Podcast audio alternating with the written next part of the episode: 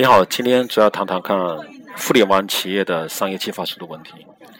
我们知道的话，做一个投资人，经常收到长篇累牍上百页的商业计划书，这里面所涉及的内容有市场环境、竞争对手、客户群体、经济状况等等。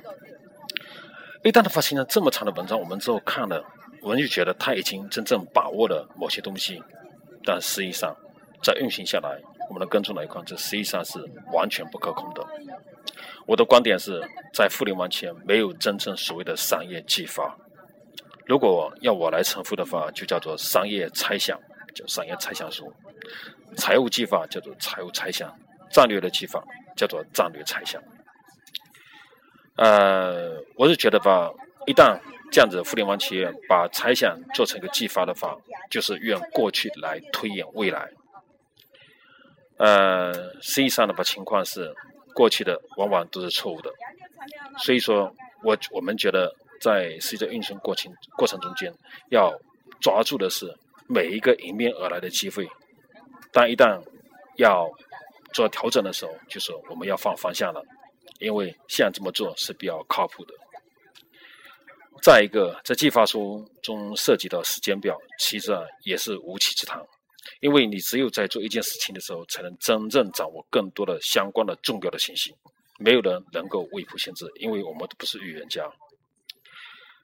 嗯，当然，我们这边说的并不是做互联网企业要无视未来，应该非常重视未来。我们经常做一些预防练习，来推演这些未来。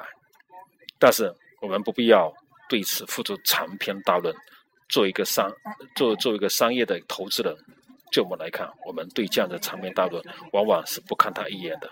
过去上百页的商业启发，现在已经走向了三十页甚至十几页，这就是现在的现状。